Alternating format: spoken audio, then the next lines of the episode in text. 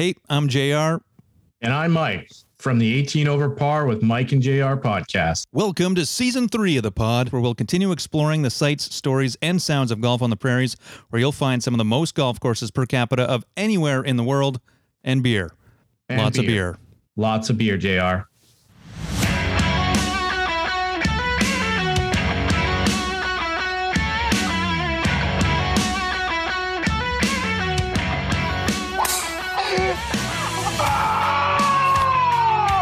It's the 18 Over Par podcast with Mike and JR. You suck, you jackass.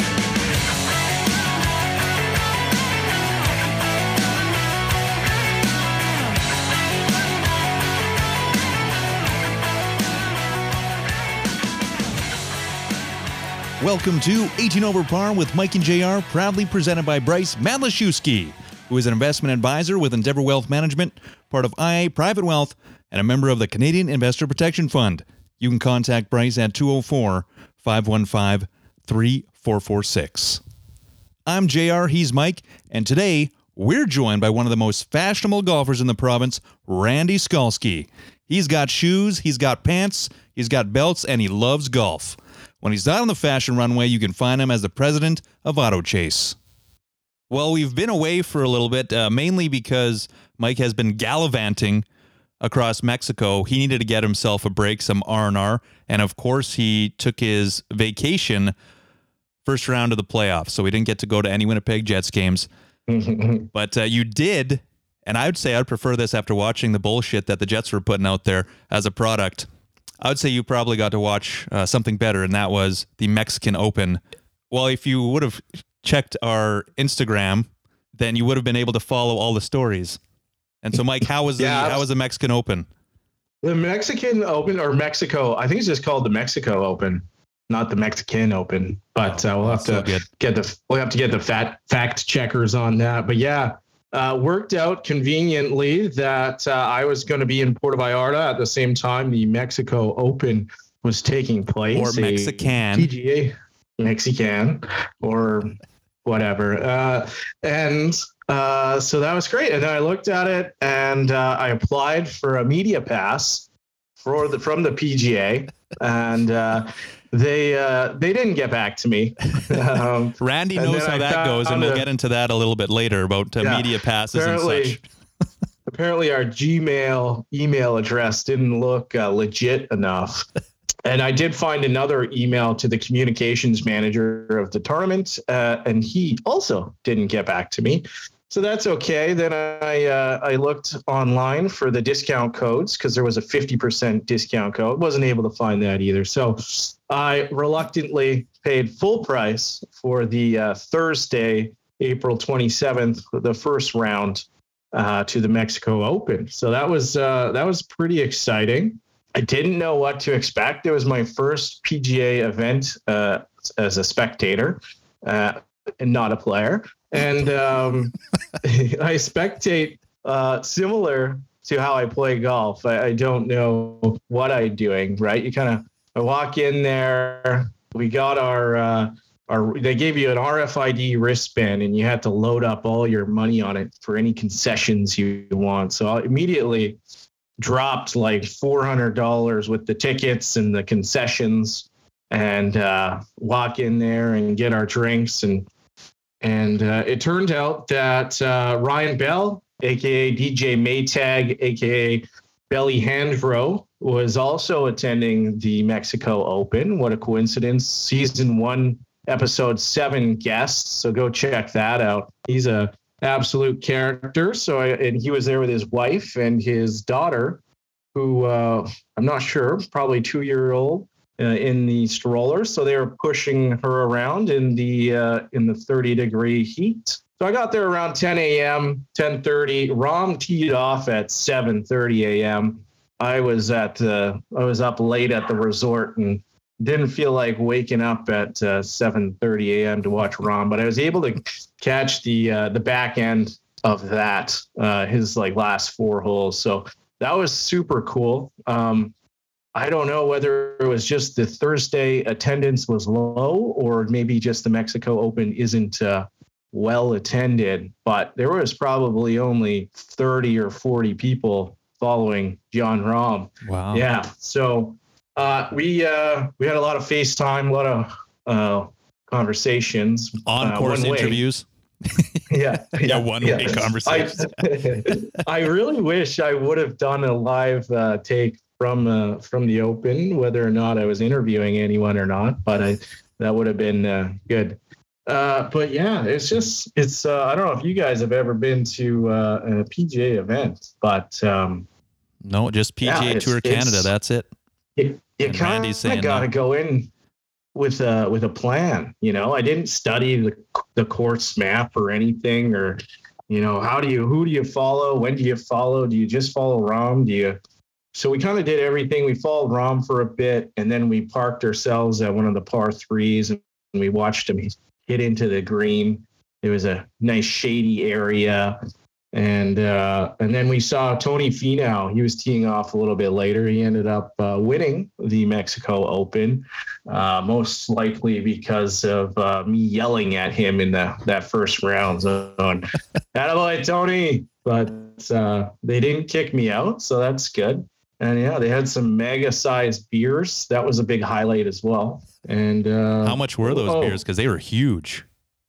They weren't too bad. They were probably $10 US dollars, whatever that is. Almost as much as the Jet game. Exactly. It really was. And I figured because I skipped out on the first two games of round one and also sold a few tickets, gouged all the non-season ticket holders to pay for my trip. I thought it was fair, but yeah, what a great experience. It was super hot out there, and yeah, got to walk the course with Bellyandro himself. Saw Camilo Villegas. Well, how do you say his last name? Villegas, I believe. Villegas. Mm-hmm. Spider-Man. Mm. Yeah, exactly. I kind of forgot that he was Spider-Man, so I wish I would have looked at some of his putting more. He was playing with Finau in that first round, so I didn't see any Spider-Man stuff. Maybe he just can't get down there anymore, but he still looks like he's 25. What a great looking man that Camilo Villegas is. Francesco Molinari, saw him. I saw the Seagull. I don't know if you know who the Seagull is. Apparently like Steven Seagal? Charlie Hoffman, apparently my doppelganger. Oh yeah, your doppelganger for sure. And a few other guys. Taylor Pendrith, he was a good Canadian kid that was pretty low in that first round. Didn't get to see him because he was probably off the course by the time I stumbled in there. But yeah, awesome experience. We'll have to I'll try and post a little bit more on our social medias at 18 over par pod everywhere. And then if somebody wants me to fax some photos to them, I can do that too. We got the fax working, yeah, and the link tree going. Yeah. I got it. One shout out though, the production of a golf tournament, like video production, is amazing. We literally watched the boom operator for half an hour, just like rolling around, you know, the fairway, and he just up and down, and there's like three people working this one boom, and we were applauding the boom operator more than the players, I think. But it's impressive stuff. And the other takeaway was how quiet you have to be, which is obvious, but there were, right when we came in, and there was, I think it was Higgs, with Harry Higgs. He's in the bunker or something. And some lady's phone goes off. She's standing right next to me. So everyone looks at like me, and I'm like, no, it's like this lady. And then she's like, what's the word? And then Rahm's chipping the next, you know, in like a little bit later. And she's taking pictures, and it's like, boop, boop, boop, boop, boop. And then he looks over at her again, and everyone's like, shut up, lady. Anyways, but the caddy was yelling at her, so that was kind of funny. But yeah, that was my Mexico Open experience. I don't get a lot of time to tell stories because because I don't know where it's going with because that. Because you ramble. Any questions? exactly why? Because you were in Mexico, and what happens in Mexico, you don't remember. Yeah, that could be true. I was feeling good that day. But yeah, you sweat it all out. Yes, that's the key. You sweat it out. You don't worry about it. You put the 18 over par sunscreen on your chest, and away you go. You're happy, you're dancing, you're doing a thing. I got roasted that day. Well, congrats to Tony. That's incredible, yeah, because both Randy said, it hasn't been to one. I haven't been to one. We're going to get into some golf trips into some warm areas as well, because Randy's a traveling man. He's a fashionable man. And he probably is next to Bryce Matlashewski, who we'll jump into right now because he is still a part of the show, and he is Mr. Fashionista as well. And Bryce Matlashewski, he is an investment advisor with Endeavour Wealth Management, part of IA Private Wealth, and a member of the Canadian Investor Protection Fund. You can contact Bryce at 204-515-3446, and we want to thank him and thank you for listening, and for Bryce for coming on and being a sponsor of our little ditty show here, so we can talk to folks like Randy and fashion. But before we get into all that, I don't know this story, but Randy and I, we go back quite a ways, and I didn't know that you were a golfer when I first met you, but how did you get into golf? I started golfing when I was young. Like my dad took me, like most guys, right? Your dad takes you out golfing and whatever the case may be. And hopefully you get the bug and you start to play. But I grew up in Alberta. So my first golf game was in a place called Sylvan Lake, which is just a little bit west of Red Deer. And we had a cottage there. So my dad took me to a golf course around there. It was a 9-hole golf course. And back then they had the sand greens. That tells you how old I am. So, you hit the ball, you get on the sand greens. It's perfect, right?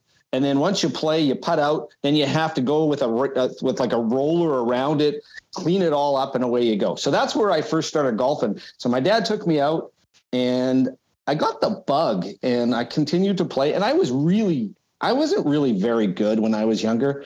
I just didn't have the patience. Golf's a game that you need patience, and I truly didn't have the patience. I still don't have a lot of patience. It depends who you ask, but I'll agree to that statement. There you go, JR. So that's where I got the bug in. And as I got older, I got better. And the one thing I figured out is you don't have to swing hard, and once I figured that out, I began to play and I got better and I enjoyed it. And I continued to play. And like most guys, most kids, they start off playing with their dad. And, it's guys and girls, because I started playing golf with my girls and they still play. And the one thing I always said was, if you want to play more golf, get your kids involved in golf, because if they want to play, you get to play. And I guarantee you, Mama Bear's not going to be mad at you if you're taking the kids out to play golf for 4 hours. See, good tip. I know we're probably going to have a lot of good tips, and we'll touch on that in a moment here from Randy, because he's full of them. As I said, we go way back, and as well with Mikey, kind of knew Mike. Worked under the same umbrella there. But do you remember, like, did he give you like your first set of clubs? Did he cut them down? Did he get you a junior set, or did you just kind of take his old ones and start hacking away? No, I didn't get any junior clubs whatsoever. It was whatever was in the garage, and you go out and play and you do that. That's sort of what I had and what I used. And, I'm just thinking back, I bought my very first set of golf clubs. I probably would have been about 18 or so. And I was still living in Calgary at the time. So I probably would have went to, I don't know, like at that time, there was no Sport Check, but it would have been whatever it was, Canadian Tire, whatever it was. Anyways, got a first set of golf clubs, and I went to the driving range in a place called Confederation Park Golf Course, which is in the heart of the north end of Calgary, to the driving range. And that's where I started hitting golf balls with those spectacular, probably $79 set of golf clubs. Hey, with inflation, that's like $700. Yes, absolutely. You got it. And they were perfect for me because I was terrible. So when did you make the move to here, to Winnipeg? It would have been 83, 84. I would say 83. Yeah, I moved here in 1983, my grade 12 year. So my parents moved me in my grade 12 year, and that probably explains a lot of the problems with me when they moved me in the middle of my high school years, you know, with all the trauma and stuff that is, you know, that goes along with it. But yeah, so I moved to Winnipeg in the early part of the 80s. And so I'm a true Winnipegger now. I'm not a Calgarian, even though I'm cheering for the Oilers, which is killing me. But I am a Winnipegger now. Well, we'll bring that up, I think, a little later on in the show when we talk maybe a little bit more hockey. But how often now do you play? Because having worked with you in the past, and you know, having, you know, golf tournaments and so on and so forth, do you actually get to go out and play as much now as, say, you maybe once did? I don't play a lot of golf now. I would love to play a lot more. I mostly play on the weekends. I don't play a lot of weekday golf. I did in the past, obviously, because of work and whatever the situation was to golf tournaments, but I don't play in a lot of golf tournaments anymore.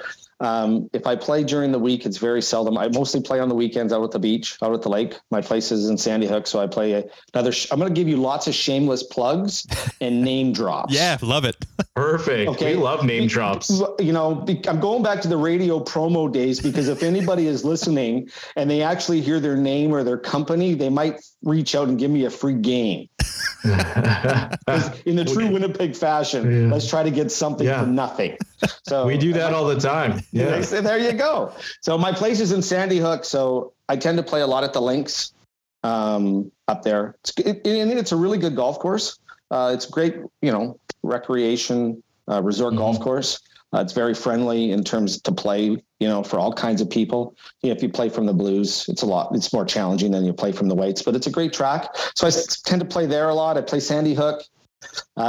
So shout outs to Rana and Al Scott at the links and Pat Doyle at Sandy Hook. Next time I show up, maybe throw me a sleeve of balls or something. A free cart. Yeah, free round. There you go. Well, what are you drinking there tonight? Is that water in a wine glass? Yes, that's water in a wine glass. It's all about looks. Well, even rocking the TaylorMade shirt too. Do you have TaylorMade clubs or just the shirt? Well, do you want the story about the TaylorMade shirt? Sure, yeah. Yeah. Okay, more shameless plugs. So no, and it's actually kind of humorous and very funny, because I play Titleist. So all my golf clubs are Titleist. So I have a Titleist bag. I got Titleist clubs. I play Pro V's, and my daughter started dating a young man who's a very good player. And we should have a golf player. What did I say? You just said player. Okay. Yeah, I guess I should correct myself on that. He's a very good golf player. Anyways, so we were playing one day, and he says, "Oh, that's too bad that you play Titleist." And I'm thinking to myself, like, what? What are you, crazy? Titleist is a good play. Like, it's a good brand. It's a good club. Good balls. And so I find out that she's now dating. His name is Riley Hall, another name drop. And he works with Eric Johnson, who's the TaylorMade rep.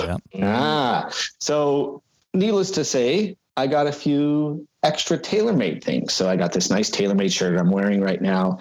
And he actually has converted me to the TaylorMade ball from the Pro V.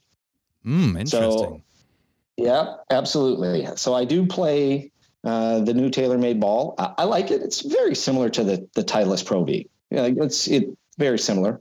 But you got to help the kids out, you know. You got to help promote them. You got to help them out with the business. Smart play on his behalf. Exactly. And TaylorMade is a struggling brand, so I think you're giving them a lot of help. Yeah, they need it, right? Both Titleist and TaylorMade need the help. Yeah, and shout out to Robbie Mack.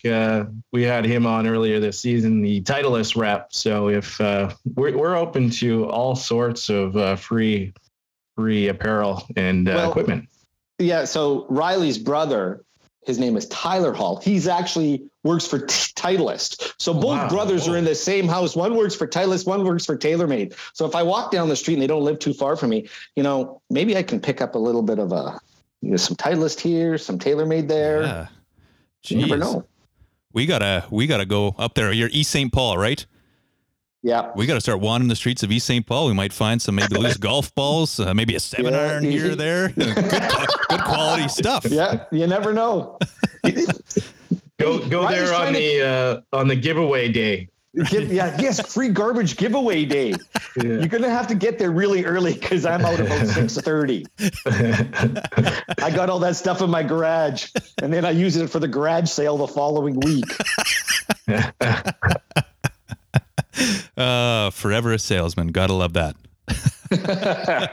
We take a quick break to hear from Bryce Matlashewski, who is an investment advisor with Endeavour Wealth Management, part of IA Private Wealth, and a member of the Canadian Investor Protection Fund. Well, Bryce, it's great to have you on and to have a quick chat. My first question is, what can an investment advisor like yourself from Endeavour Wealth do for me, and how can that differ from my current experience of trading with Wealthsimple, just based on the recent Twitter feeds? Yeah, thanks so much for having me on, you guys. Yeah, discount brokers like Wealthsimple certainly have their place, but at the end of the day, you get what you pay for. Those platforms are very limited in what they offer, and they're more ideal for just basic trading. So if that's what you're looking to do, and it's really not a bad platform for that. But what we do at Endeavour, we take a more holistic approach. We examine an individual's needs, both short-term and long-term, and we go way beyond just investments. We look for tax opportunities, ensuring the decisions you are making today minimize your overall tax that you might be paying. We also help our clients address estate and insurance needs. So really anything we can do to assist in your overall wealth management approach. And going back to some of those discount brokers and things that you see on the internet, a lot of times people don't realize the amount of intrinsic risk that they're taking on with making some of those trades. And so finding balance is another key thing that we do for our clients at Endeavour. That was Bryce Matlashewski, who is an investment advisor with Endeavour Wealth Management, part of IA Private Wealth, and a member of the Canadian Investor Protection Fund. You can contact Bryce at 204-515-3446. Well, now that we talked about the shirt that you're wearing, the TaylorMade shirt, the one thing I was blown away, and I was, again, when I started working at Hank FM with New Cap Radio way back when, I don't know, 15 years ago now, maybe 16 years ago, whatever it was, I didn't know what people dress like to go to work. I mean, you kind of see it on like TV shows and stuff like that. But when you're watching TV shows like ER, it's like, do I got to wear a doctor outfit when I go to work? Like, I didn't know. But then I walk into the radio and then here's this, strapping, I don't even know how old you would have been then. But like you were done up to the nines, like you were a fashionable dude, good looking dude, strutting yourself like, man, I want to dress like that guy one day. So where did that fashion sense come from? I live with three women, so they dress me very well. So I could say it all comes from me, but the reality is, no, I have a little bit of style, but sometimes I get dressed and, you come out and you're walking through the house and one of your kids looks at you and says, "Did you get dressed in the dark? Like, seriously? You can't wear that." I said, "This looks good." "No, go back and change. Put something else on. That does not look good." So, you can take credit for a lot of it, but the reality is, no, it's not. It's the people around you that make you look good. Because, and here's the, let's go back to WKRP, right? White belt.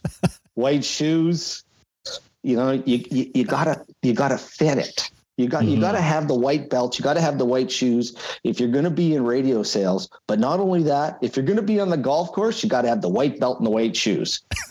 It wasn't only players can wear a white belt. Absolutely, only good players in their mind can wear a white belt. Well, that's true. Yeah. I know a few white belt guys. And to clarify for Mike, we're talking about golf players, not players. But I'm talking golf, and I'm talking golf players.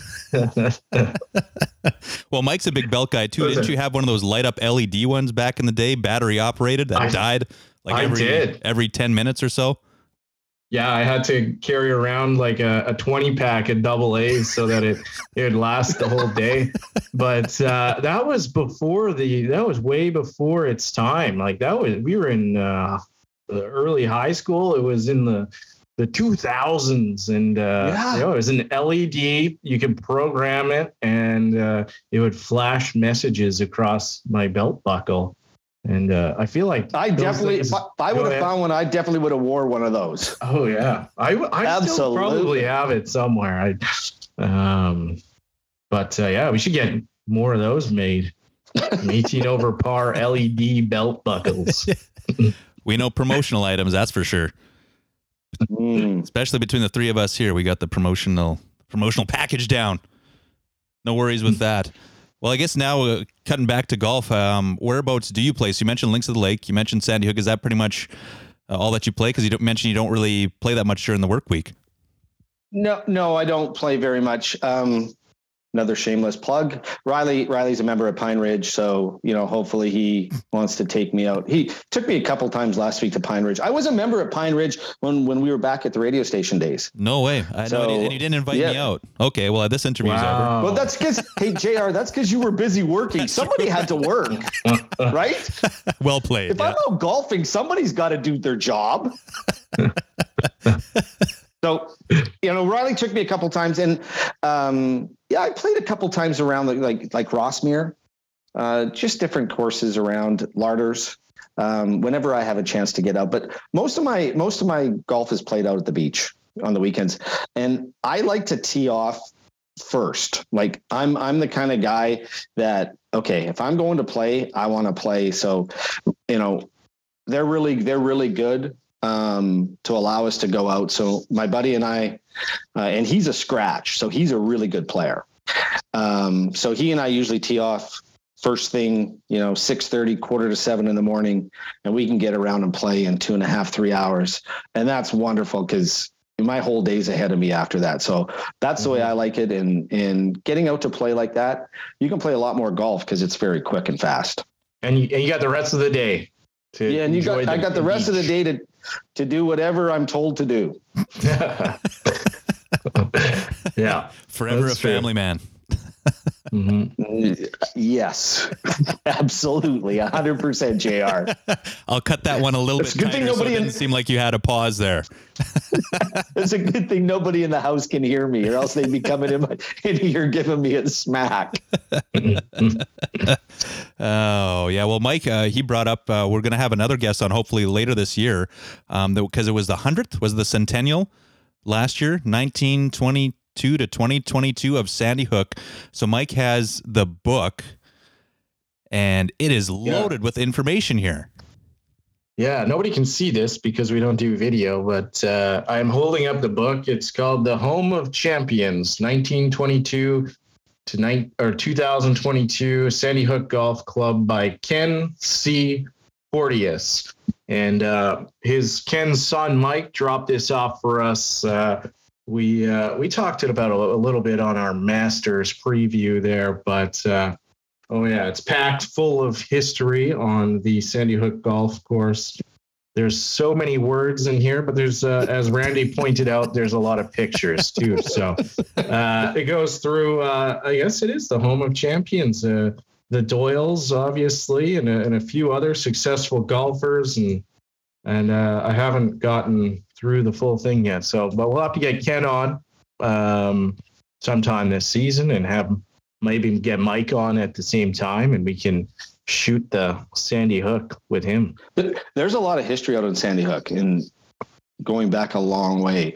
And when I moved here, our cottage was out in Sandy Hook. I'm not in the same place I am now, but I spent a lot of time golfing in Sandy Hook when I was younger too. So, you know, I don't remember meeting Jumbo, but, you know, I know Pat, and I play Sandy Hook 3 or 4 times a year when I have the chance. They had a tough go last year because of the weather, like everybody in the golf business. You know, in May, I think they were open like 3 or 4 times, which is really, really unfortunate for that side. But Sandy Hook's a great little track. I enjoy playing it all the time, and there's lots of history there. So anybody has a chance, drive up, enjoy it. You'll have fun. Yeah, I have not. I've never played Sandy Hook. Really, Mike? I thought shamefully. You have. No, I've certainly driven past it, but I don't spend that much time on that side of the lake. Right. But I have played, I guess, Links at the Lake. but and Hecla and all the other courses. I always forget about Hecla. Yeah. Do you ever get up to Hecla? Yes, absolutely. I think last time I went up, I was up there 3 times. It's only an hour drive from my place. Mm-hmm.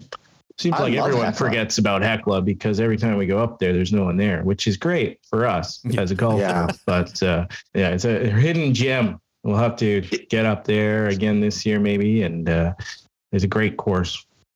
It is a really good course. I love Hecla. And I don't know why I forget about it. It's like one of those things. Somebody says, hey, we should go to Hecla.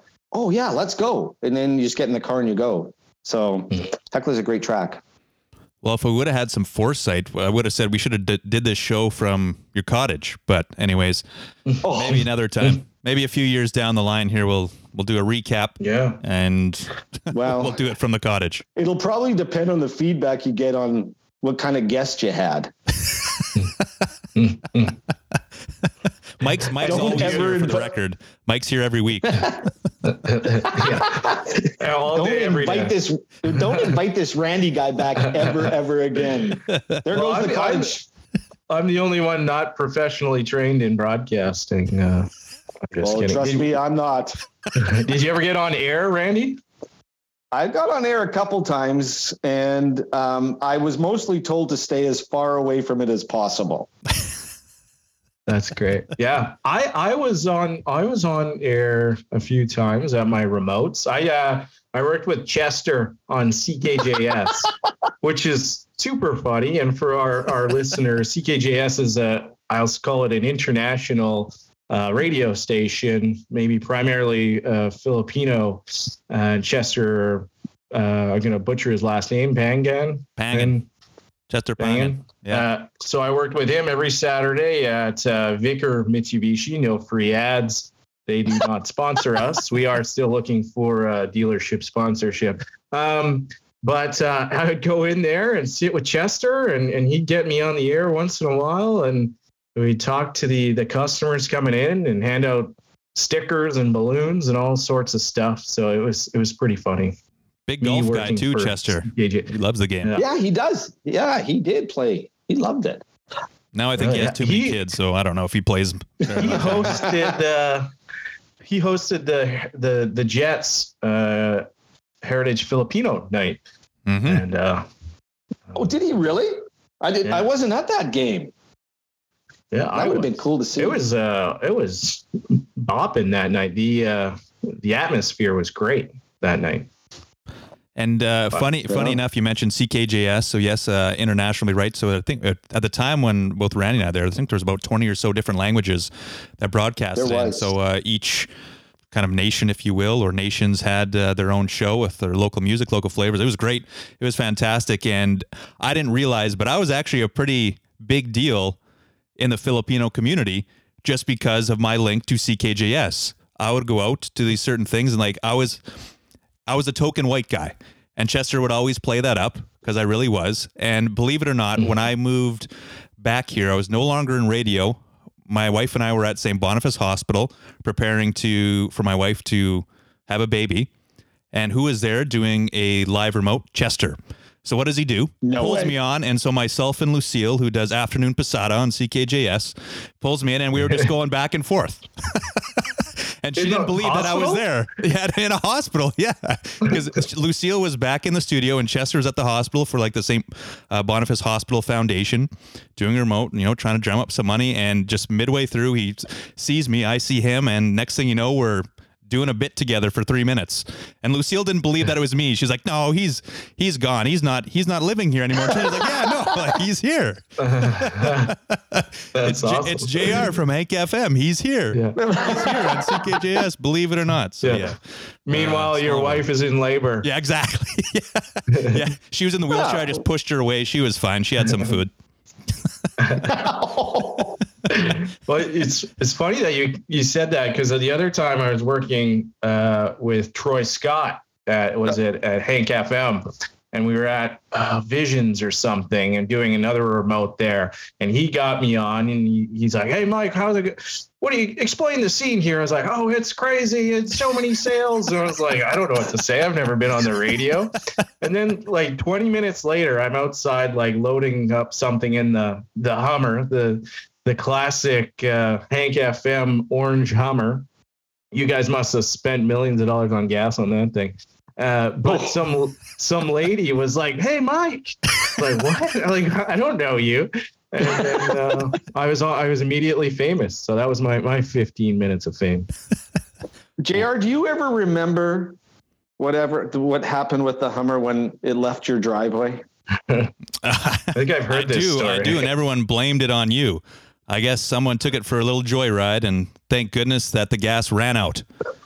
That's incredible. So far. Yep, totally incredible. By morning, it was 5:30 a.m. when my phone rang, and I got a call saying, do you know that your orange Hummer is sitting in a ditch just outside, just by the racetrack? I guess it was Assiniboia Downs. And I'm thinking, oh, God, my day is going to be hell today. And unbelievable. Was it free promotion? Was it? You know what? It wasn't that bad. Was it? It wasn't that bad. But here's the thing I've always asked myself. Why would anybody want to steal a bright orange Hummer with the word Hank on it? Like, seriously, you could steal any other vehicle in the city and you choose to steal that. Unbelievable. Yeah. And they threw out all the stuff from inside the Hummer. So there were some folks in Charleswood, because I was in Charleswood at the time, and that's where I was living, and that's where the Hummer lived for the most part. And then that day, someone called me like, we got a bunch of these Hank FM prize plates and sheets on my lawn. Like, what the hell's going on here? I'm like, oh, I'll come pick those up after work. Those, I know who those belong to. But I remember that as well. And I think this name came up before, Kieran McDougall. He was my roommate at the time. And so I go into the basement where he was living, because I go and look out the front. I'm like, I thought the Hummer was here. So I go into the basement, and he's on the couch for whatever reason with his girlfriend at the time. And again, it was early. Like, he was still sleeping. He was working till 2 or 3 in the morning. And I'm like, do you remember seeing the Hummer when you got home? He's like, I think so. I'm like, oh, okay. And that morning, my cell phone died because I think Michelle, who worked at Hank FM at the time, kept on texting me and calling me, but I didn't hear it because it was off, and then eventually died, because that was back in the days where, the battery life on phones was not good. And sure enough, Hummer was, gone. Anyway. Gone. Yeah. Disappeared. That was fun though. That was a good vehicle. It was a great promotional vehicle. I don't think we were allowed to drive it on any golf courses for any tournaments that we did, although we might have snuck it on to maybe 1 or 2, or at least in the parking lot, but it was a monster. And I think you have some Hank FM jeans behind you too, don't you? Oh, I still have my Hank stuff hanging on my wall in my office here. Yeah. Just, it's wonderful reminder of where I came from. And all the good times, because there were lots of good times. There was lots of fun that we had. We worked hard. There was a lot of things that went on behind the scenes. Everybody did a great job. So yeah, I like to look at it every once in a while and reminisce. And when I talk to people, like talking to you, or I talk to other people that I worked with, or we worked with at the radio station, it's fun to bring back the memories. Yeah. I think I still have some Dirks Bentley jeans. Other Dirks Bentley jeans or some shirts, because that was my going away gift when I moved out east. That was my gift. I was like, get the hell out of here. He gave you his jeans. I wish I would have paid money for those. What's the story behind the jean? Or was it something with silver jeans too, or not? Was silver involved? Yeah. With this? Yeah, absolutely. Mike, how do you remember that? I just remember silver jeans and Hank FM, and I think they were pretty cool promotions. So they were promotions. So we went out and got Hank jeans, or we went to silver jeans, and we got a whole bunch of jeans, and we used to get artists to sign them whenever they were in town. So it depends on who they were, and then we would frame them up and give them away and do whatever we wanted to do with them. That's cool. Yeah, it was very cool. And actually, the label on those jeans are Sheryl Crow. Oh, no way. So they're Sheryl Crow labeled on the back of the jeans. They are very cool. And that would have been what, 2008, 2009, somewhere in there. Yeah. Yeah. Mm-hmm. Wow. Going back, that's a long time. It's a country music radio station, just for anyone who is wondering, you're like, what the hell is this Hank FM? Sounds crazy. What are they talking about? Are we supposed to be talking about golf? Well, related to golf, and I didn't know if Jordan was going to get into this, but I heard there was some epic Hank FM golf tournaments. Oh my God. Maybe we won't get into them too much. We won't get into that. Yes. Maybe Randy can plan an 18 over par tournament for us. Yeah. Sorry, Mike. I got to go. I think I hear my wife calling me. Sorry, your internet guys. Connections dying. I'm going in a tunnel. All right. Well, I think the listeners get the idea, but we won't go far down that golf hole. Anybody that was there knows it was epic. Sounds good. It was a blast, and kind of helped me realize, radio can be pretty fun too. And I haven't worked on a golf course before. No, I know. I'm not trying to dig anything out of you here, but you mentioned that you don't really play during the work week too much anymore. So what is it that you're up to now? What are you doing? What are you doing for work? I left the radio business, I don't know, about 5-6 years ago. And I went back into the digital marketing side and still part of the advertising gig, but mostly I work in the automotive sector. I work with car dealers, and we do a digital program to help them generate leads.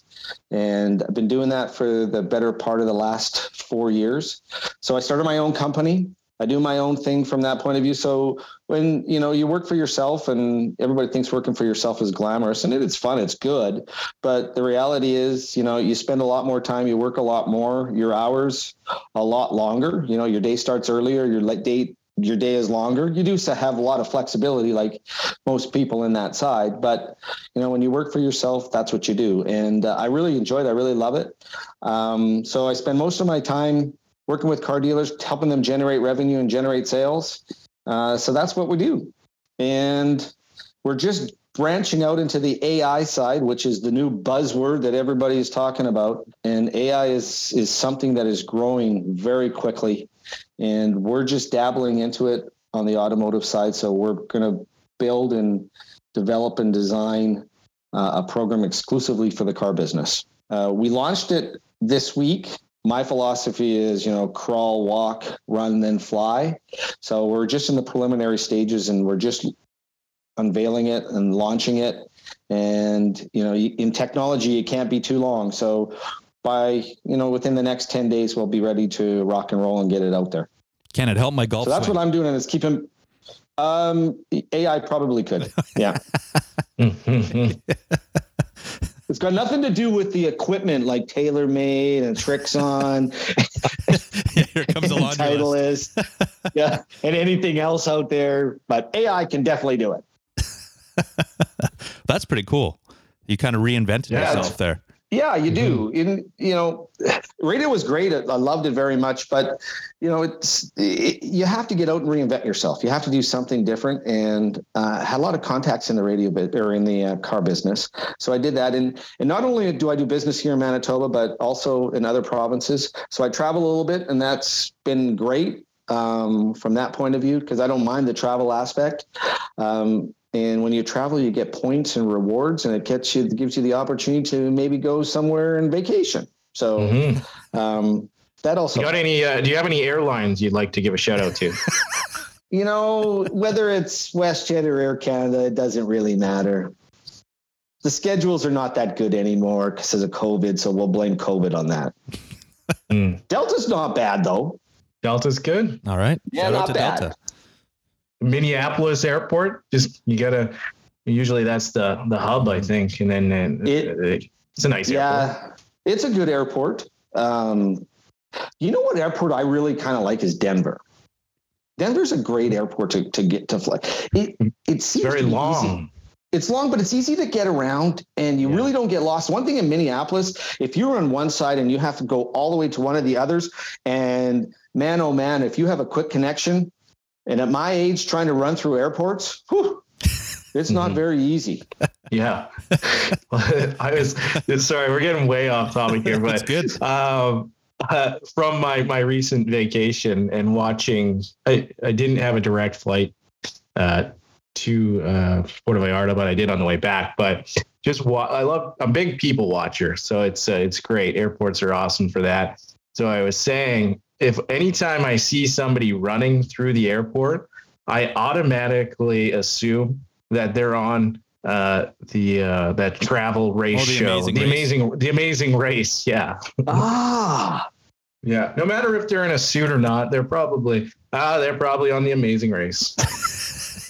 Anyways, that's my anecdote. Well, on the note of travel is, so Randy and I, we worked together here. You were the general manager at the time. I was just a promotional lemming who ended up doing everything, as you said, because you were too busy golfing. But no, we had a great crew there. I learned a whole hell of a lot from you and everyone else that I was there with. But, you know, eventually in the radio business, you typically move around. So I went out east, and then funnily enough, you ended up out east working in the Valley, in Nova Scotia. Did you get to golf any of those golf courses out there? Because that's the one thing that I regret. I only played, I think, one of them that was close to my house. It was a nice one. They used to play a PGA Tour Skins event there every year, Glen Arbor, but I never made it up to the island. I made it up to Prince Edward Island, never played golf there, but didn't make it up to Cape Breton Island or anything like that. Did you get a chance to golf out there? Well, I was in Kentville, mm-hmm. which Kentville was the golf course there. There's another course called Eagle Creek. I think it was Eagle Creek, whatever it was. Can't remember. But that's where I played when I was down there. I actually played more golf when I was in Nova Scotia than I did when I came back here. Wow. Yeah, it was just one of those things that, you know, Cindy and the girls came back for the summer. And they were at the cottage, so I stayed by myself and I was working there. So during the summer, I had a lot of time on my hands. Nobody was around. So I ended up playing a lot of golf when I was there. And that's when I figured out the game a lot more and I got a lot better. I got my handicap single digits. Wow. But I was playing 9 holes, 18 holes, every second day I was out playing. So I would go after work and play 9 holes, you know, so that was really good from that point of view. So I played lots of golf. I didn't play a lot of golf in the Halifax area. I think I played a couple times, but I don't remember the names of the course. The one place I never got to was Cape Breton. Really, I really wish I could have gotten up there and played the Cabot Trails, because that's one of those bucket list golf courses I'd love to play, along the lines of, you know, going over and playing St. Andrews and that kind of stuff. But yeah, and the golf was good. It was good. And the craziest thing, living in Nova Scotia, I played every month of the year because the weather was so crazy. So you would get snow and within 3 days it would melt and they would open the golf course up and you could play. Mm. So, you know, Halen and I played, I think it was December the 20th. We played golf. And then in January, I think it was like January the 18th or 19th, I played golf again in and amongst the snowstorms and whatever else. But as soon as the snow was gone, they didn't cover the greens there. You know, when we live here, everybody covers the greens. Well, there, they don't cover the greens. So as soon as the snow's gone and it's open and wet, it's still wet, but guys get out and play. So that was really cool because got to play a lot of golf. Wow. I didn't know that. JR, I guess you did you witness this too, living out east? I did. We rarely had a white Christmas, so it may be snow, but like snow wasn't really on the ground. It was usually January, February where it was kind of dicey, and snow days there was a constant thing because they have hills. So, you know, being from the prairies, not really used to, you know, going up and down. But there, it was literally, if there was snow coming, it was coming hard, and you might not be able to get up that hill home. And I'm not joking. Like, you might not be able to get up that hill home. So people took snow days, didn't fuck around. That was it. You're taking a snow day. I maybe had 8 snow days in January and February combined. You know, you can't say F-bombs, man. Oh, sorry. Like, is this not broadcasting? On the East Coast, after midnight, anything goes. That's what I learned. Have a few sociables and away you go. But that's kind of interesting that your game got really good. So do you think it was just that consistency of being able to play that much? Or did you like unlock a tidbit? It was just the consistency? It's consistency. The best part of my game is my driver. because it's fun. I like to hit it, practice it. You know, I can hit it really quite well. The worst part of my game is my short game because I hate practicing it. But when you play more, you get better at it. And there was the consistency of it. I'm still a terrible putter. And it goes back to the fact that I find it boring to practice putting. So it is what it is. It's just, that's just the way it is. Like if you're not good at, like most people, if you're not good at it, you don't want to continue to practice and do it. And when you're a recreational golfer, you're not going to go and practice for 3-4 hours putting because it's no fun. So, you know, the consistency side got me where it was. And as I'm playing now, you sure see when you don't play consistency or you don't play a lot, that short game goes so fast. It goes away so quickly. Yeah. And I heard it's tough to get it back too. Like just as quickly as it goes away, I guess it's not as quick to come back. No. And when I was there, like I could hit my 60 degree wedge really well. Like my 60 and I had a great relationship, but losing that consistency, my 60 and I, we don't have a very good relationship whatsoever. Unlike the car dealers now, and even bringing up the Hummer again. So so Michael Chiappetta, didn't we get the Hummer from him? And so now you say he owns a golf course in Palm Springs. Is that correct? Yeah. Yes, absolutely. So Michael, he's in just outside of Desert. His golf course is called Desert Dunes, and they call it Desert Hot Springs, I guess, is what the town is, whatever it is. It's about 10 minutes from Palm Springs. So Michael's down there, and whenever I'm down there, I definitely get out and I play and I see him. And last year I was fortunate enough to go down a couple, 3-4 times, and was able to play a lot of golf down there with him. And there's a whole bunch of Winnipeggers that go down and play. There's a whole bunch of Manitobans in that area. And you know, a lot of the guys go and hang out and play at his golf course. So there's another plug for Michael in Desert Dunes in Palm Springs. Hopefully we'll get a freebie round there. Or is it just Contra deal? No, the Contra's dead now. Nobody does Contra anymore. Mike and I are trying to bring it back. We're trying as much as possible. We did a few Contra deals. We did. Be careful. Government will get you. Maybe we've said too much. No, Michael. Hey, Michael will look after you. Absolutely, he's a great guy. He does a great job. He's a great ambassador for his golf course. You know, hey, I can hook you up, no problem. All right, right on. Well, that's where we're going. Well, funny enough, you got the TaylorMade shirt on. You got Hall. What's the first name? Then Riley. Riley Hall, and I believe Eric Johnson, the TaylorMade rep who we've had on the show beginning of last season.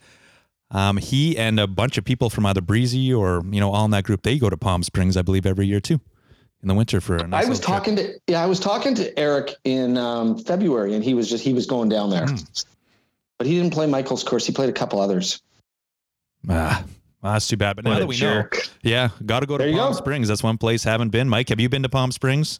No, I've never been to Palm Springs. No, I don't think I've ever been in the state of California. I've been banned. A big Republican guy here, Mike. So he's not allowed in California. Too left-leaning, Mike. Yes. Yeah. His parents can be like, "What? What is he talking about?" I don't know how to follow that up. But golf trips. Talking about Palm Springs, is there anywhere else that you go? Do you go with the family, or is it typically just yourself if you're going on a trip? And I'm assuming you're bringing your clubs. Most of the time when I travel, yes, I do take my clubs. And I play, I was fortunate enough last year, I was in California a few times. I was in Phoenix and played 3 rounds in Phoenix there. We played Troon. We played TPC, which was really cool to play the TPC because it's so close to the airport in Scottsdale that a couple of the holes when you're playing, these private jets are flying in and you would think if you skied a ball that you could actually hit one of these planes off the tee. They look like they're that low. Yeah.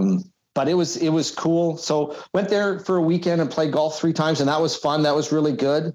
Weather was excellent. I have to say I was a little disappointed in Troon.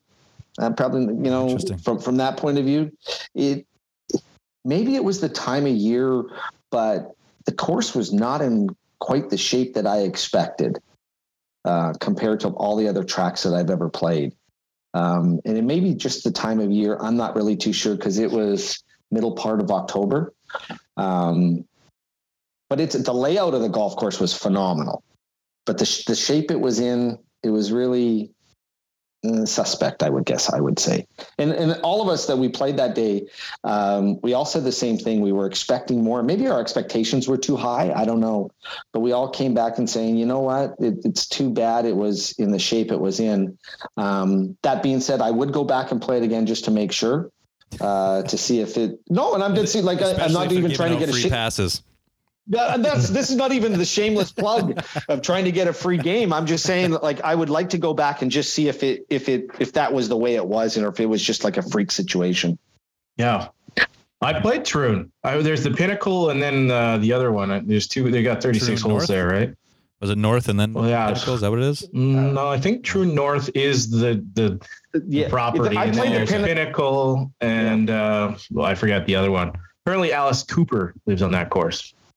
I've heard that. Mm-hmm. And our friend Paige Spearneck used to play out of Troon North. Big fan of the pod, Paige Baranek. Yeah. Do I know Paige? Do you have Instagram, Randy? Sorry, I can't talk about that.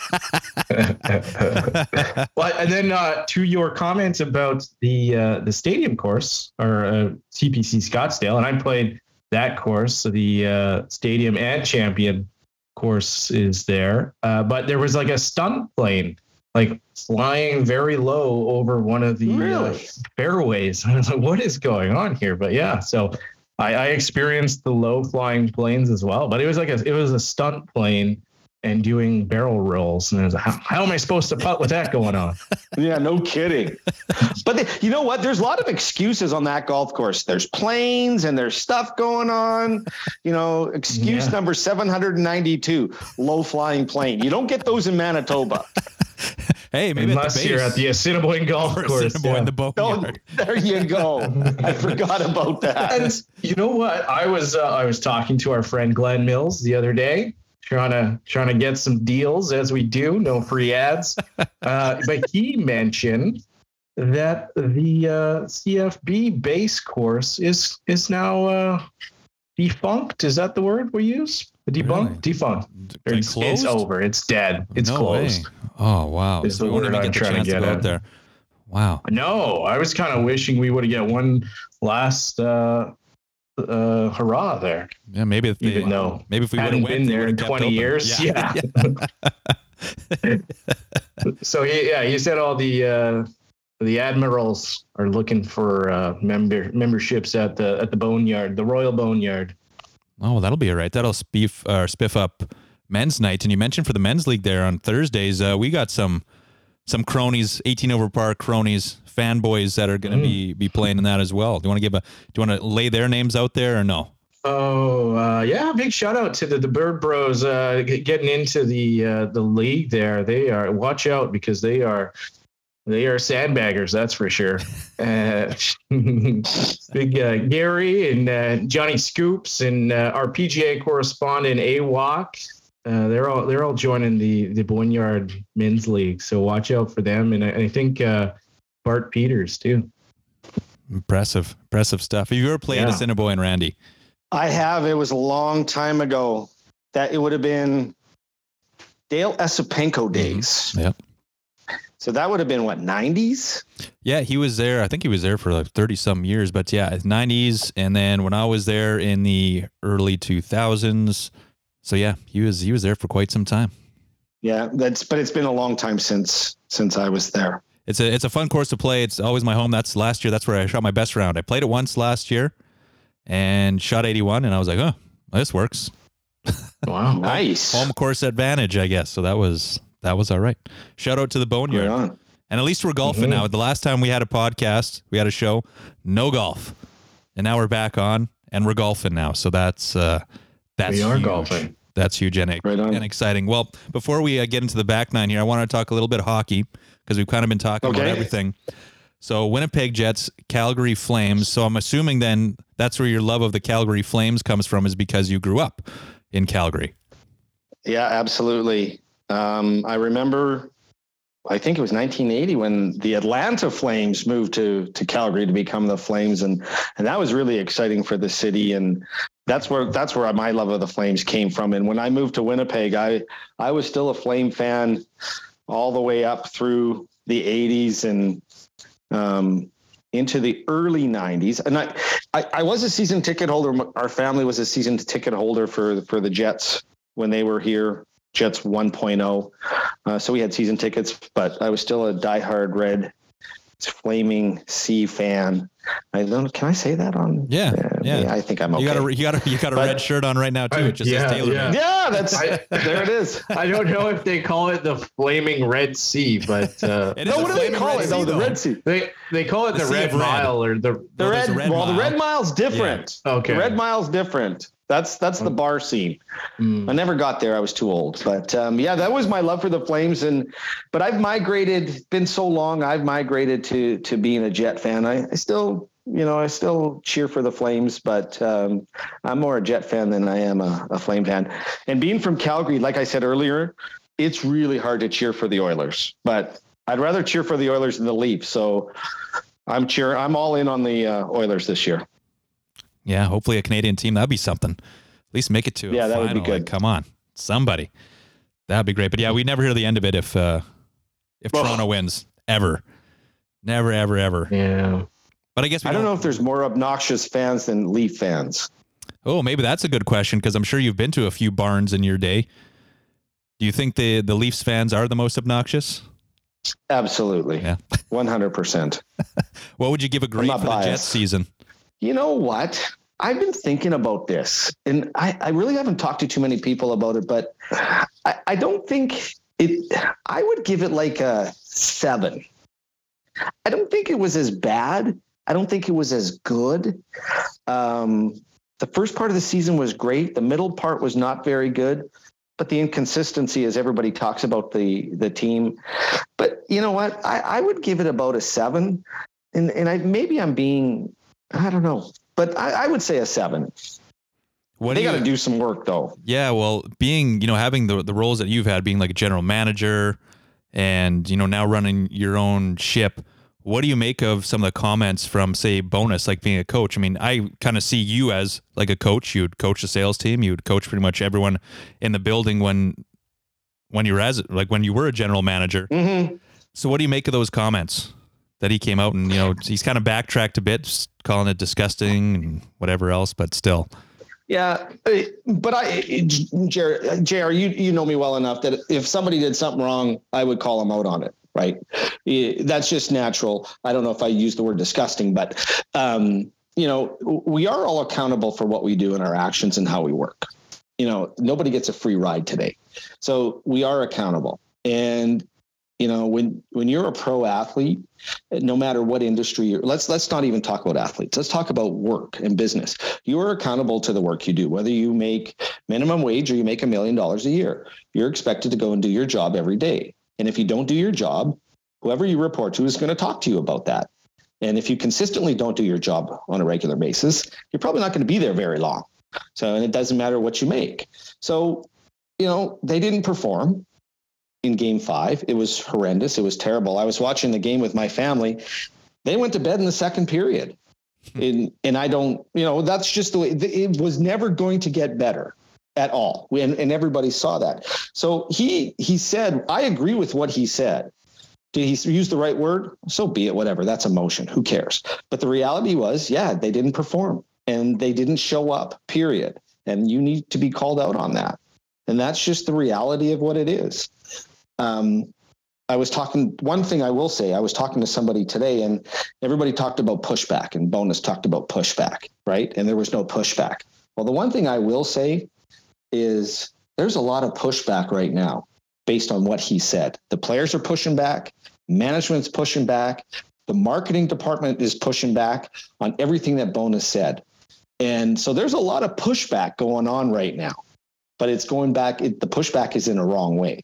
you know, the players should have stood up and said, yeah, we didn't show up. They did a little bit, but, you know, they were, oh, my feelings were hurt, whatever. Right. The general manager didn't stand up and support his coach whatsoever. And then the marketing department sends this email out on Monday to season ticket holders. Like, I read it and I went, somebody didn't get the memo. So I don't know. I just went on a tangent there. Maybe that was a little bit too much passion, but no, that was good. Yeah, I got the our Big Cat Levy there episode season whatever. Team Lefty. Yeah, he's been on a couple times. I gotta get an episode reference, but he had forwarded that email, and I guess I read it today. But were they? The organization was coming off against bonus. Is that what I read? It sure sounded like that. It was just bizarre. Yeah, I mean, don't send anything. You don't even need to send anything. I don't know why they had to send that, but I don't, like I said, the marketing department didn't get the memo, and that was released on Monday, and somebody pushed the button and it went out, and it was Jared was just like at the radio station, whoa, trying to pull that back in. We shouldn't have sent that. Did somebody do that without getting clearance? Uh-oh. Now we got to backtrack. Probably David Thompson over there. Yeah, I don't think he was involved in that one. Hey, a lot of crazy stuff went on at the radio station, but I think everyone was pulling in the same direction. That's the difference. I think at the time we were all pulling. We all knew what the goal was. We knew what the end result we wanted was. We were trying to get after it, but and that's the one thing that I learned from you, and it was early. It's always easier to ask for forgiveness than it is for permission. I don't know if you still feel the same way, but I still try and use that as much as I can. It all depends on what the goal is. That's all I got for you. Again, getting off topic, and you guys had some zany promos, but was it something with the mannequins? Oh, my. In traffic or something? I remember that. Oh, that's maybe just touch on that one, or that maybe was the don't. Promo team. Know. Randy had no say in that. That was the promo team asking for forgiveness and not permission. All right. It was, you know what? It was a great idea. Like, it was actually a great idea in what it was. And what we did was we went and got 20 mannequins, and we put Hank t-shirts on them and jeans, and we placed them all over the city, and because it was ratings, and in the ratings season, you do whatever you can to gain recognition. And when you're a radio station that doesn't have a large marketing budget, you have to try to do whatever you can to try to gain eyeballs on your brand and get them to tune in. And so what we had to do was try to be creative, and the idea was brilliant. So we're going to get these 20 mannequins, we're going to put t-shirts on them, and we're going to place them all over the city. Well, most of them were in good places. Some of them were in not so many good places. And then couple of them were downtown, and they lasted about 10, 15 minutes, and those poor mannequins had no clothes on them whatsoever. So that day, that was another tough morning. I was getting phone calls from a variety of different places. So we never did that one. Guerrilla marketing 101. Yeah. That's what it was. Absolutely. Mm. You said they were mannequins, not gorillas. We probably should have put gorillas out. It would have been a lot easier. Anyways, hindsight 2020. Fun stuff. Well, did you have anything else, Mike, or do you want to jump into the back nine lightning round? Let's jump into it. All right. Well, what is this? Well, if you were a regular listener, Randy, then you would know that it is the back nine lightning round, and it is for Bryce Matlashewski, who is an investment advisor with Endeavour Wealth Management, part of IA Private Wealth, and a member of the Canadian Investor Protection Fund. You can contact Bryce at 204-515-3446. So a brief Coles notes, rapid fire questions. You can say the responses can be as long as you want them to be, or as short as you want them to be. And Mike will just keep peppering you with questions. Yeah, I will. And then quickly on Bryce. Yeah, I got a nice email. It wasn't a fax. It was an email this time from Endeavour Wealth Management. And it was kind of an outlook on the market and in investments. And they said, May is a great year or a great month to invest, as it always sees promising positive returns in the summer months. So, and it's earnings season. It's earnings season. A bunch of the big companies are coming out with their earnings right now, and so that's helping move the needle a little bit in the right direction. And where's he a member at? St. Charles. They see, we got another shameless plug in for St. Charles. Well, we were supposed to play. We were going to play with Bryce Matlashewski and Curtis, who we had on toward the end of last season. He won the was it the Mid-Am? Canadian Mid-Am? Yeah, the Mid-Am. I forget what it was. Canadian Mid-Am Masters. Yes, the Canadian Mid-Am Masters. That's what it was. A mouthful, but he took it home and brought the trophy home. But you can check out that episode from the latter part of last season. And we were supposed to play with them, but Mike and our schedules didn't align. So they're like, oh, yeah, you got to come out to the Sims at St. Charles. And so what we did, the smart thing is we waited long enough. So now we can go out and play the green grass golf with them at St. Charles. Nice. Yes. There you go. Turf golf. Which getting more off topic. Yeah. Played players on Sunday. And the success that I saw at Golf Zone this offseason did not translate to the turf golf, which I assumed would happen. So shout out to Golf Zone, another shameless plug, and all of our virtual golf friends that we interviewed at the beginning of this season. Yeah, back to square one. Mm-hmm. But back to Randy. Randy, you got a nickname?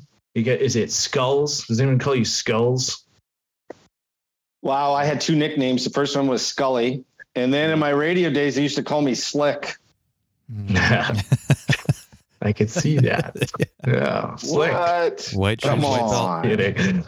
Well, that was the vision I had in my head. The white belt, the white shoes, and maybe a flowered button-up shirt, couple buttons undone.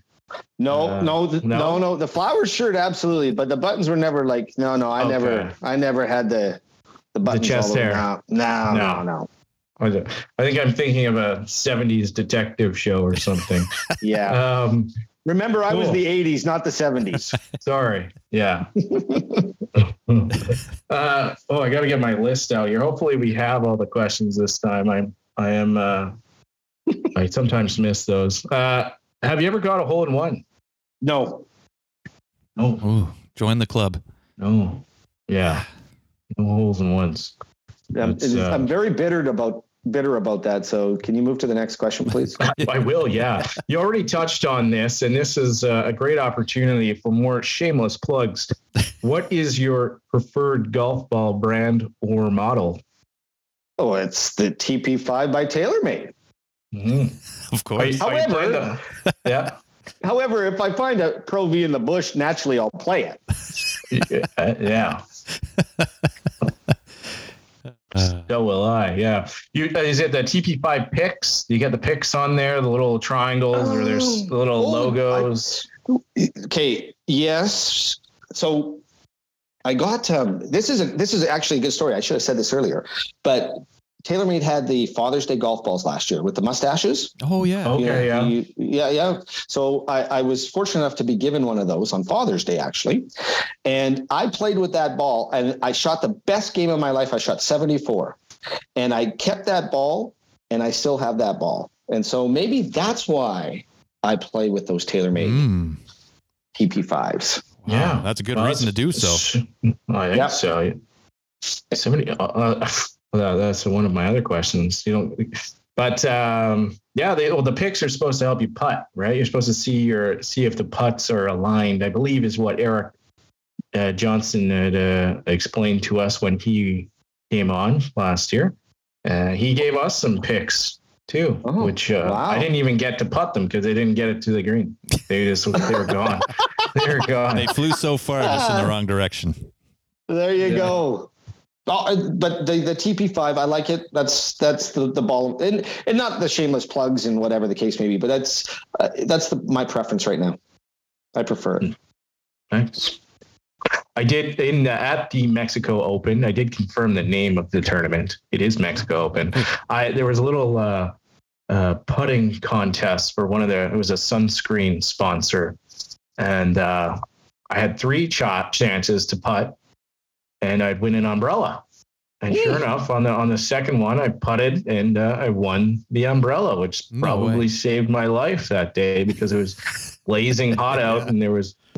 And I didn't spend the extra money to get into the private covered areas, so we were just sheltering under the cactus and other trees there. But, anyways, back to Randy Skulsky. Did Mike, I don't. I'm not trying to embarrass you, but you were in Mexico. Did you not think it was going to be hot? I did. Yeah, I wore a lot of sunscreen, but okay, that's good. I'm fairly fair-skinned, as you can see, and maybe our listeners have seen on our social medias.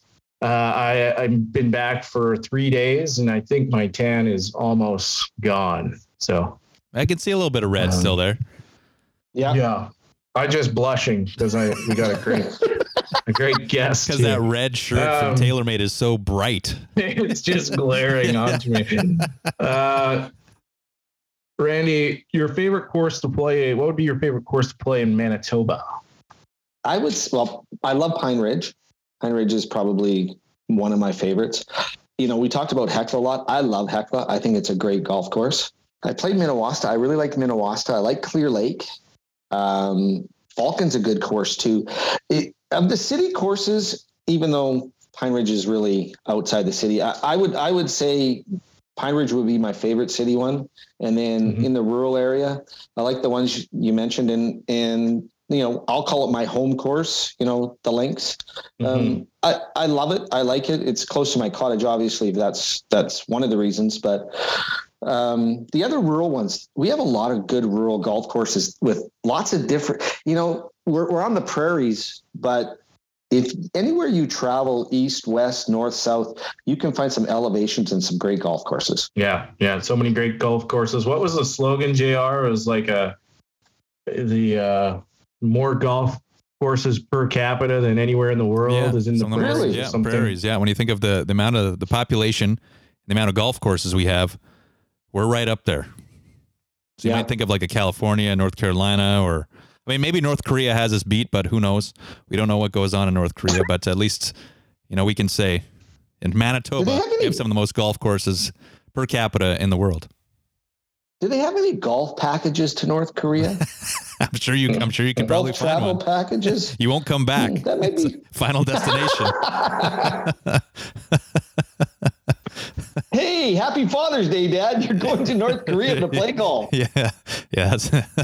Hopefully he still has his life insurance policy. Anyways, we might get shut down for talking about North Korea here, so who knows? Okay.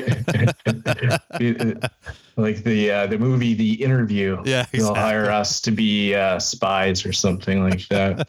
Randy, you got any bucket list courses in Manitoba that you've never played and you've always wanted to get out to? Granite Hills. Yeah, that comes up quite a bit. I've never played Granite Hills. I would say that's it. I might be missing a couple or a few, but that's fine. Just off the top of my mind, I would say Granite Hills. Perfect. Yeah. Again, we've heard a lot about Granite Hills in the past few episodes, I think, if I remember correctly. But I haven't been out there in a few years. So if anybody from Granite Hills is listening, I'm available next Thursday. Exactly. All three of us are. Yep. I'll drive. Whoa, Randy. We should probably get some sort of driving service involved too. Or a helicopter. Yeah. Whatever works. Uber, if you're listening, you are our preferred rideshare company. You got what would be the most memorable course you've ever played? Sounds like you've gotten out of the country a little bit, or maybe across the country as well. Any memorable courses that you put on your pedestal? There's a couple in Alberta. Silver Tip was a great golf course. Kananaskis is a good golf course. I played those. I love those. I played Glen Abbey, which was a cool golf course to play. I'm just trying to think, you know, those are for Canadian golf courses. Those are really quite memorable for me. Yeah. I would say that, Yeah, that's probably what it would be. I was fortunate. I played in Mexico, and I wouldn't say, Mexican golf or golf courses in Mexico, they all seem pretty much the same. The one time I played in just outside of Cancun at a resort called Moon Palace, I was playing with Halen. I think she was 9 or 10 at the time, and we were coming around the corner, and there were on the tee box, there's this alligator, and I'm thinking to myself, okay, I got my kid here. She's 9 years old. Do we play? Do we stop? Do we wait? I said, Halen, what do you want to do? She says, I don't think we should play this hole. Good idea. So we drove around, didn't play that hole, left the gator on the tee box, and away we went. And so that was kind of memorable from that kind of side for the Mexico side. I played Moon Palace before, and I saw an alligator. Did you? And we were there. I was there with our buddy there, DQ Nick. It was his wedding. We were down there for, and his brother had seen the alligator, and alligator, they have that, they don't move, right? They kind of just sit there with their mouth open. You don't know if it's real or not. And then, so obviously he went and grabbed the alligator's tail. It was a 6-foot alligator. I'd call that a small alligator. And then sure enough, it scurried into the water, but yeah, not a smart idea, no. But they're certainly not. Yeah. But nice course. They got like 27 balls. It was a good course. Something. Yeah. And the best part about Moon Palace was all your beverages were included. Amen. Mm-hmm. Yeah. Love that beer cart when it came around. The only other course that I can remember is in the Dominican, and I think it's called Tooth of the Dog or something. Mm. And have you heard of it? I have, I think. I have not, but Dominican. Cool. Yeah. And I would have played it in the 90s. Around 93, 92, somewhere in there. And like 7 or 8 of the holes are right on the ocean with big cliffs, and it was extremely scenic. Oh. It's called Casa de Campo, and then its nickname is Teeth of the Dog. And that's the course we played at Golf's on. Yeah, right. But, full circle. It's a great course. Yeah. So that's pretty memorable. Yeah, I think they used to have like a PGA event there, or maybe a PGA like champion event there still or something. But yeah, it's a nice course virtually. Yeah, we've experienced it, but that's awesome. That's yeah.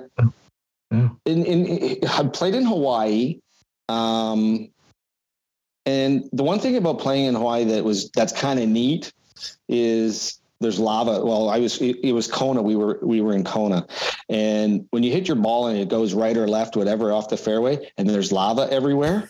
Well, you can have some great bounces. Like, it's very cool. And if you get the right bounce, you hit that thing 450. It's fabulous. And like, there's no pictures on the scorecard, right? So man, did I hit that thing. Nice. But it sounds like you've been all over the world golfing. You got a bucket list course anywhere in the world, with the exception of Augusta, because we're taking it off our list for the rest of the year because we just hear Augusta too much. And me and JR both played it, so we don't want to hear about it. I'm just kidding. But what's your bucket list course you want to get to? St. Andrews. Mm-hmm. St. Andrews, if you can't play, if you take Augusta off, you got to play St. Andrews. Yeah. Why haven't you gone yet? That's a very good question. And I don't have an answer for you.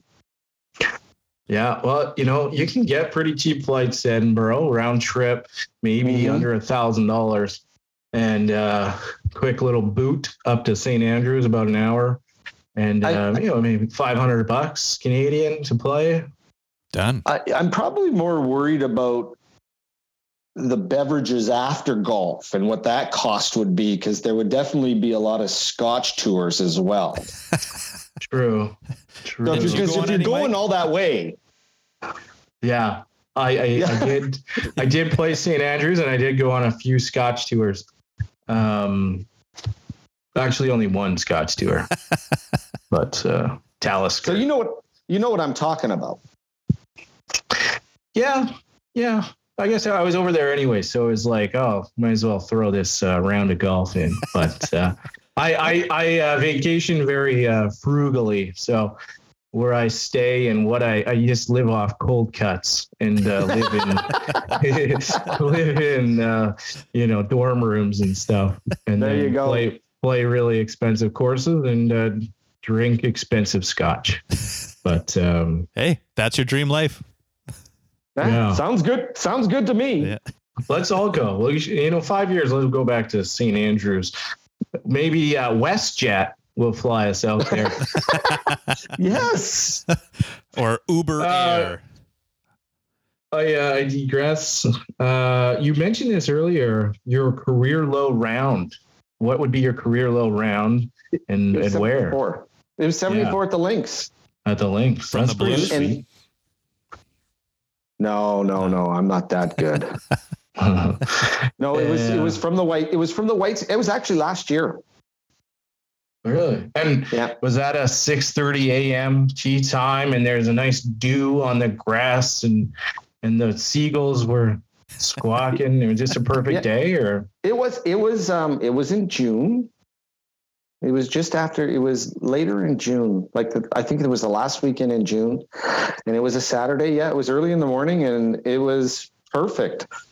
It was just a perfect day. It is one of those days that when you're playing and you're hitting everything, and it's just everything is working, and you just go with it. And it was just one of those days. It was awesome. And the other side of it was, I played the entire round, shot 74 with the same golf ball. And when I did that, I picked it up in 18. I put it in my pocket. I put it, and I brought it right home. And I said, the chances of me ever shooting 74 again probably slim to none. So I'm keeping this.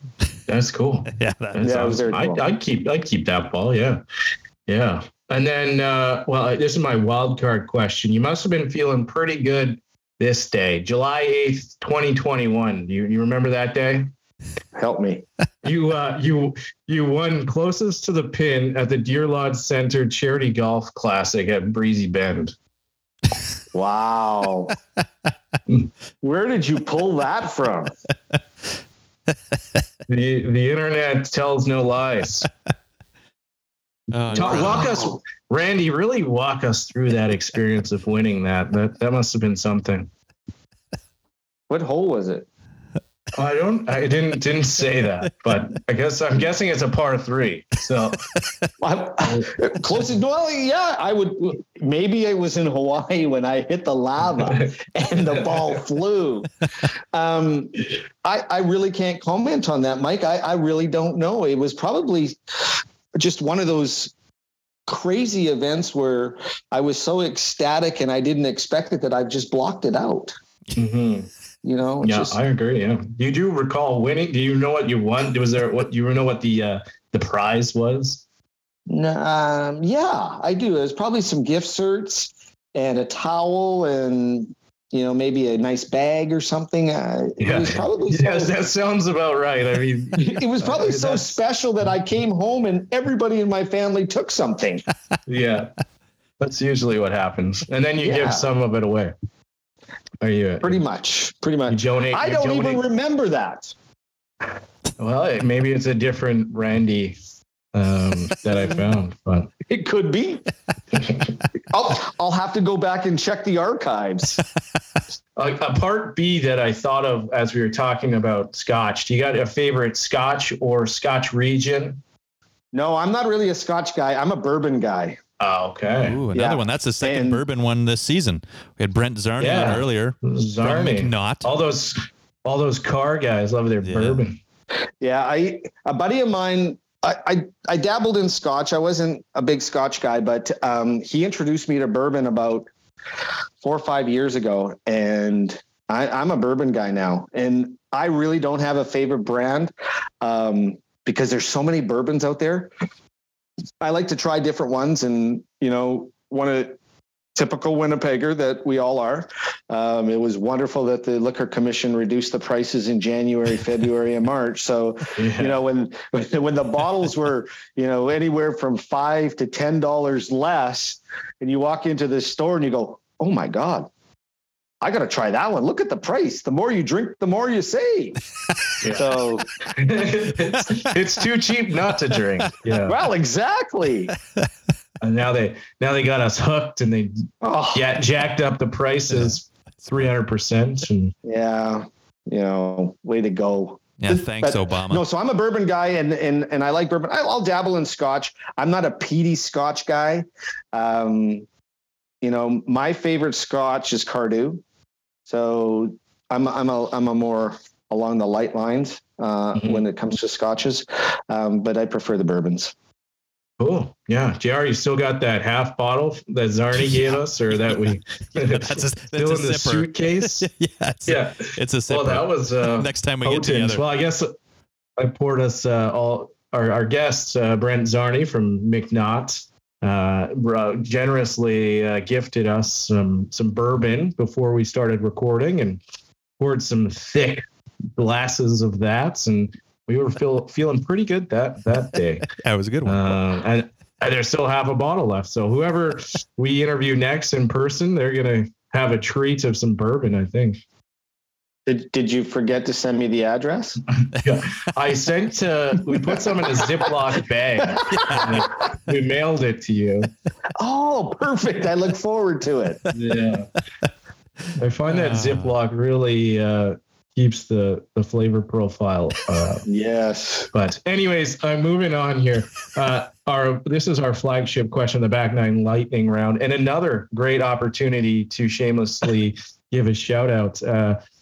Randy, what is your favorite condiment?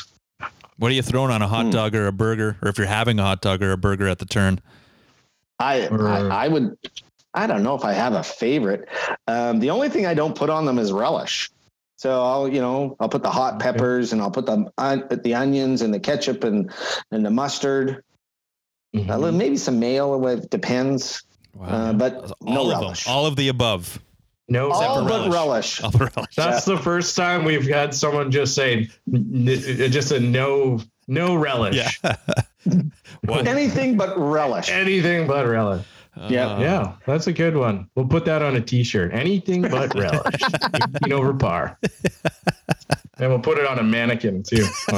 Portage, Maine. Awesome. Well, those were 9 questions. Believe it or not, maybe 9 questions ABC on it, but yeah. What, it truly wasn't a lightning round. No, never. Very slow. They're slow. It never is. But when people think of me, they don't think of lightning quick either. So you get too many people that like to talk, and you're in trouble. The lightning turns into forever. It turns into like a windstorm or a dust storm or something. It turns into the dirty 30s. Anyways. That was the Back Nine lightning round for Bryce Matlashewski, who is an investment advisor with Endeavour Wealth Management, part of IA Private Wealth, and a member of the Canadian Investor Protection Fund. You can contact Bryce at 204-515-3446. We also have all of his info in our bios of our social media pages, which takes you to our Linktree. You can get all our podcasts on there, find out where they are, find out Bryce Matlashewski, find out where you can get a white belt, white shoes. We'll put a link up there too if we can find it, and away we go. Yeah. Find out where the Auto Chase AI. Put that on the link tree. Yeah, that'd be there. You go. There you go. Shameless plug for Auto Chase. Hey, nothing wrong. Nothing wrong with that. We really appreciate you coming on. So might as well give that a little plug.